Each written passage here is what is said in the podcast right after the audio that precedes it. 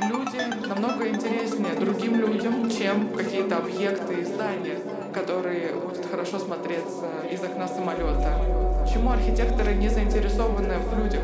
Люди были врагами города, теперь ситуация изменилась. Что нам нужно сделать, чтобы город стал действительно фантастическим, пригодным для жизни и устойчивым? Архитекторы проектируют города, но часто архитекторы являются только исполнителями общественного запроса. На общественные ценности могут повлиять книги, фильмы и даже аудиоподкасты. Сегодня у нас в гостях человек, который смог повлиять на городскую среду гораздо больше, чем просто архитектурными проектами. Он написал большое количество книг про урбанистику, развитие городов, и через свои концепции смог повлиять на коренные преобразования даже в Москве. И сегодня у нас в гостях архитектор, профессор Ян Гейл – Меня просили сегодня поговорить об устойчивой окружающей среде в 21 веке, о здоровой окружающей среде. Нам говорили, что хороший город — это не тот город, где есть хорошие места для людей, а это то место, где будут хорошие здания и которые будет хорошо смотреться из окна самолета. Но затем я встречался с психологами и изучал большое количество исследований, которые повлияли на мою архитектурную карьеру, карьеру, особенно это социологические и психологические исследования. И я думала о том, почему архитекторы не заинтересованы в людях, почему они не говорят о людях и говорят только об архитектуре. Конечно, для молодого человека это были серьезные вопросы, вопросы,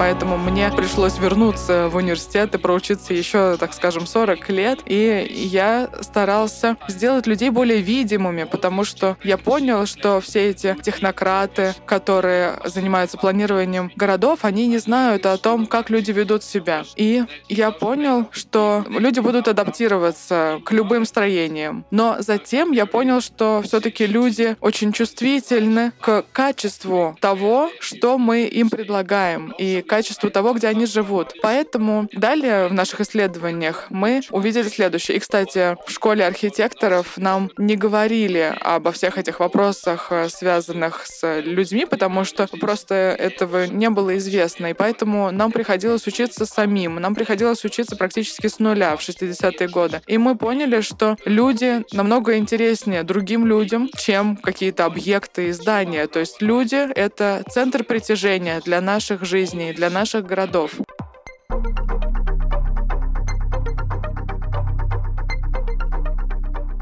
Я работал с этим и рассказывал об этом. Я также на протяжении последних 50 лет говорила о том, что мы делали все, чтобы люди уехали из городов, так скажем, из-за того, что очень много использовали автомобили, например. Я написал несколько книг, и к моему большому счастью, эти э, книги были приняты в разных регионах мира. Затем представители города Мельбурн попросили меня и мою команду реализовать философию, которую мы изложили в нашем наших книгах, реализовать ее на практике.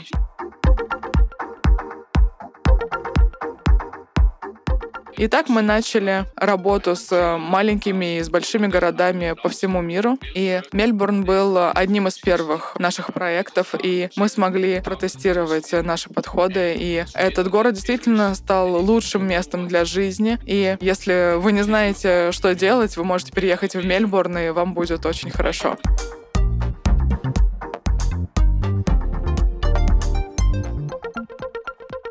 Затем Нью-Йорк в 2007 году. Мы решили, что Нью-Йорк должен стать э, самым устойчивым мегаполисом э, в мире. И мы начали улучшать э, условия для жизни в этом городе. И одна из вещей, которую мы сделали, мы закрыли Бродвей для машин, и мы также поощряли создание площадей. Это Union Square, Madison Square. И теперь в Нью-Йорке 15 площадей вот подобного вида. Также в Сиднее. Мы работали на протяжении довольно большого количества лет. И центр города в то время, когда мы начали работать э, с этим городом, страдал от огромного количества машин, автобусов. Сегодня все изменилось. У них э, есть э, инфраструктура для велосипедов и есть пешеходные зоны, есть трамвайные линии, которые обеспечивают транспорт. Также, что касается Копенгагена, столицы Дании, в котором живет полтора миллиона человек, это тоже был очень интересный проект. Мы начали с того, что основной трафик находился на главной улице в 1962 году. Затем мы стали развивать другие улицы, и политика была следующей. Копенгаген нужно сделать лучшим городом на Земле. И также этот город должен стать лучшим не через 5 лет, через 10 лет. Что нам нужно сделать, чтобы город стал действительно фантастическим, пригодным для жизни и устойчивым? Об этом я говорил на Московском урбанистическом форуме в 2011 году. И после этого меня пригласили в Москву, чтобы посмотреть на то, что представляла собой Москва как город в то время. Я могу сказать, что я и моя команда, мы были по-настоящему шокированы, когда увидели состояние этого прекрасного города в то время. Я увидел, что город страдает от огромного количества машин и парковок.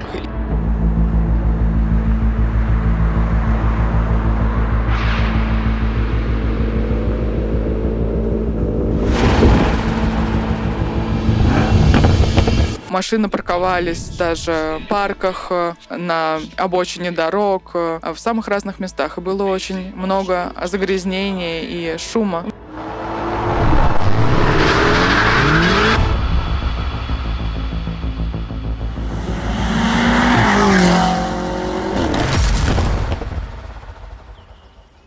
Видите фото улицы Тверская, вы видите, тогда машины могли парковаться на обочине дороги, и людям на Тверской оставалось мало места, всего лишь один метр на тротуаре, а тогда по Тверской ходило примерно 40 тысяч человек в день. Мы посчитали, что очень интересный факт, что машины практически убивают жизнь в городе, и практически невозможно дойти пешком от одного места в другое. с этого начались очень важные события события. Во-первых, э, три моих книги были переведены на русский, были опубликованы в России, и вы видите эти примеры на слайде. А затем мы разработали идеи о том, как Москву можно улучшить. В итоге мы создали отчет в 2013 году «Москва на пути лучшего города для людей». И также была доступная для общественности выставка с объяснением моих идей, и все люди могли подойти, ознакомиться с ними и также посмотреть на примере э, других городов и посмотреть на то, как можно улучшить э, Москву. Я также был впечатлен тем, что господин Сергей Собянин понял и поддержал эти идеи и поощрял развитие этих идей. Затем в Москве началась работа, и я такого не видел ни в одном другом городе. Я был очень впечатлен. В 2011 мы видели на Тверской очень узкое пространство на тротуаре, и людям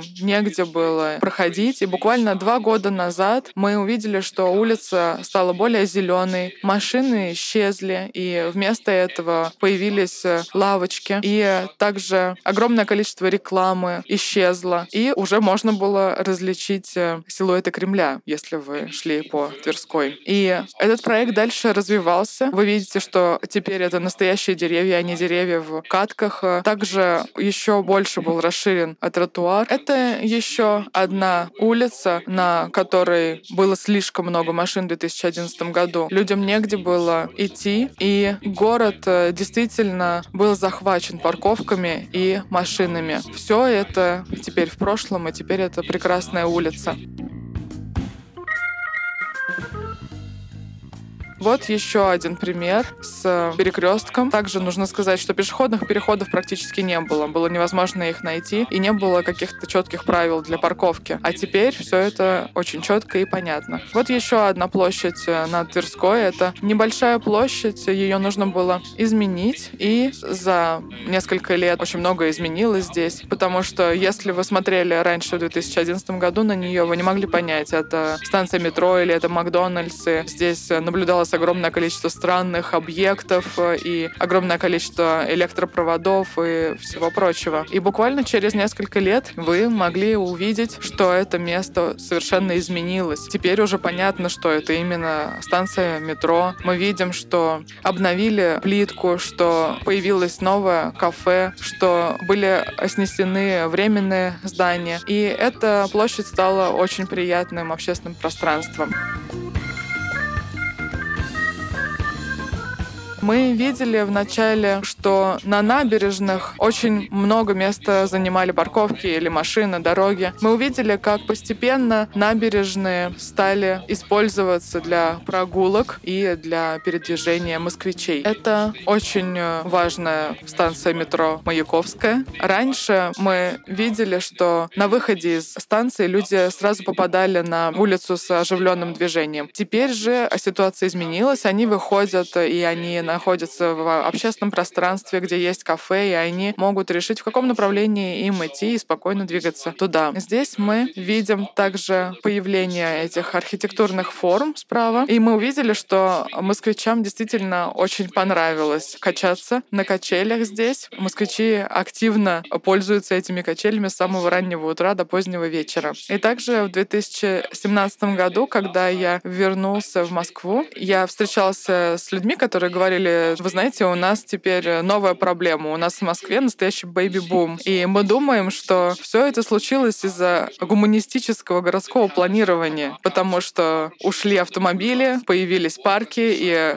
теперь люди могут гулять по бульварам, по широким тротуарам, они могут э, сидеть на лавочках, и теперь у нас бэби-бум из-за этого. И для меня большая гордость услышать, что у вас бэби-бум, потому что люди могут прекрасно проводить э, время в этих новых новых общественных пространствах в Москве. И теперь, когда прошло 50 лет, мы видим очень сильное изменение парадигмы по всему миру. Мы видим а, запрос на новые качества и потребности, города, в которых удобно жить где раньше люди были врагами города, теперь ситуация изменилась. Нам нравится встречаться с другими людьми в общественных пространствах. И, конечно же, в период пандемии нам не хватает этого времени. Мы помним о том, что люди — это самая лучшая, самая привлекательная достопримечательность городов.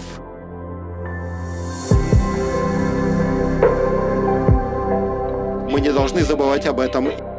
И мы все больше и больше понимаем, что один из основных вызовов для городов во всем мире и для городов, которых освещается сегодня в презентации, они должны быть более устойчивыми и нужно делать больше для хорошего климата в городов. И сейчас, когда наша философия мобильность уже другая, у нас много машин, но они начинают исчезать и появляется больше общественных пространств, которые служат связующим звеном между разными центрами притяжения в городе, и это позволяет создавать более безопасную обстановку для горожан, которые могут совершать прогулки в любое время суток пешком или на велосипедах. И, конечно же, очень хорошо, когда мы видим больше пешеходов и велосипедистов. И сейчас врачи говорят, что по прошествии 50 лет, когда многие люди восхищались автомобилями, возникла новая проблема синдром сидящего человека. Когда люди малоподвижны, сидят очень много, мы осознаем, что такой образ жизни приводит к изменениям. Люди сидят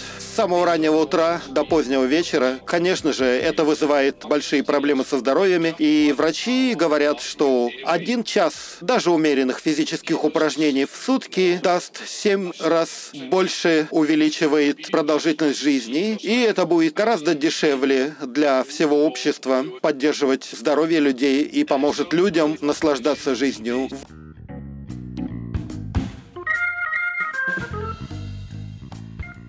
ВОЗ сегодня говорит о том, что транспортная политика, новая политика способствует более активному и безопасному методу путешествия. Это использование своих ног или велосипеда. Да, времена идут, мы видим изменения. Когда посмотрим на демографическую ситуацию, мы видим все больше и больше людей пожилого возраста в некоторых странах и городах. Их уже 20-25% всего населения. И эти люди имеют право на достойную, хорошую жизнь. И дети, молодежь и все остальные жители городов будут иметь более хорошую, благополучную жизнь. Да, я знаю, я уже пожилой человек, и врачи говорят, что 10 тысяч шагов в день помогают сохранить здоровье. Так что, друзья, выходите из дома на улицу, и где можно это сделать? Где можно спокойно и с наслаждением погулять? В вашем районе? Надо подумать об этом.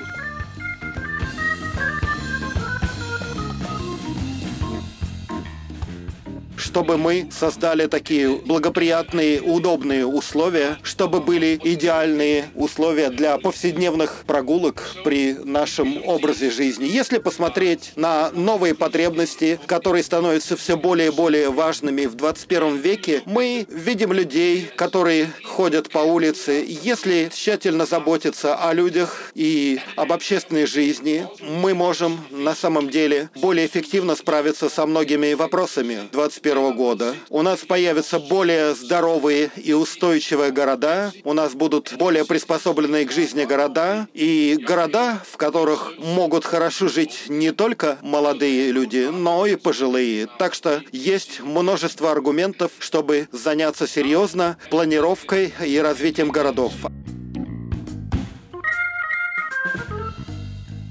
Сколько может быть выброшено в атмосферу газов во время обычной жизни и что происходит э, в период э, коронавируса, когда мы видим солнце и даже горы вдали. Так что здесь есть уроки, которые мы можем извлечь из этой ситуации, если посмотреть на экологическую ситуацию во многих городах.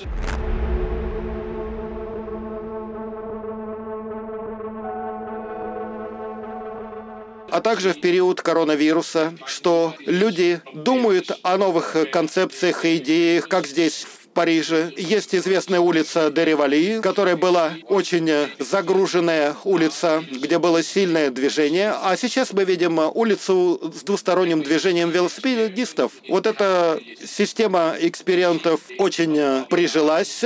Также в Милане, Берлине, не только в Париже и во многих городах. И власти используют эту ситуацию, чтобы экспериментировать и выделять больше пространства для велосипедистов и пешеходов. У нас также было время сесть и подумать, что, может быть, есть какие-то другие варианты организовать жизнь в наших городах, чтобы наша работа и жизнь была более удобной и благополучной, и было больше мобильности. Мэр Парижа высказал идею о городе с 15-минутной доступностью, когда устойчивые города будут иметь пространство, где все находится в пешеходной доступности. В Париже Анна Идальго сказала, используя локдаун коронавируса можно обсудить э, концепцию устойчивых городов, э, основанных э, на удобстве для пешеходов. Конечно же, мы должны продумывать и просматривать различные маршруты для людей в этой ситуации и как можно передвигаться и общаться, если мы будем пешеходами и велосипедистами в компактных районах и микрорайонах. И я да уверен, это одна из прекрасных идей, которая возникла в результате этой пандемии. Итак, если сделать вывод, то я бы сказал, что город, который хорош для людей, это место, где можно прекрасно жить в молодом, взрослом, пожилом возрасте, в любое время года. И, конечно же, это город, в котором удобно и прекрасно себя чувствуешь и живешь в период пандемии. Что же нас ждет после пандемии? Мы увидим смещение акцента, больше внимания зеленым районам и зонам отдыха. И то, что скоро произойдет, когда будут изменяться оживленные улицы и превращаться в скверы. Мы видим больший акцент на публичные пространства, где можно будет заниматься различной деятельностью, в том числе спортом. И в заключение я бы хотел поблагодарить всех и хотел бы пожелать успехов городу Москва и желаю вам продолжать вашу работу для того, чтобы создать более здоровую и устойчивую городскую и среду.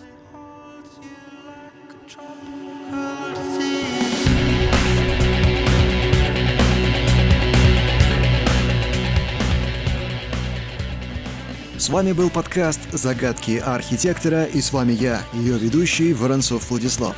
Запись была произведена в рамках Московского урбанистического форума. До скорых встреч!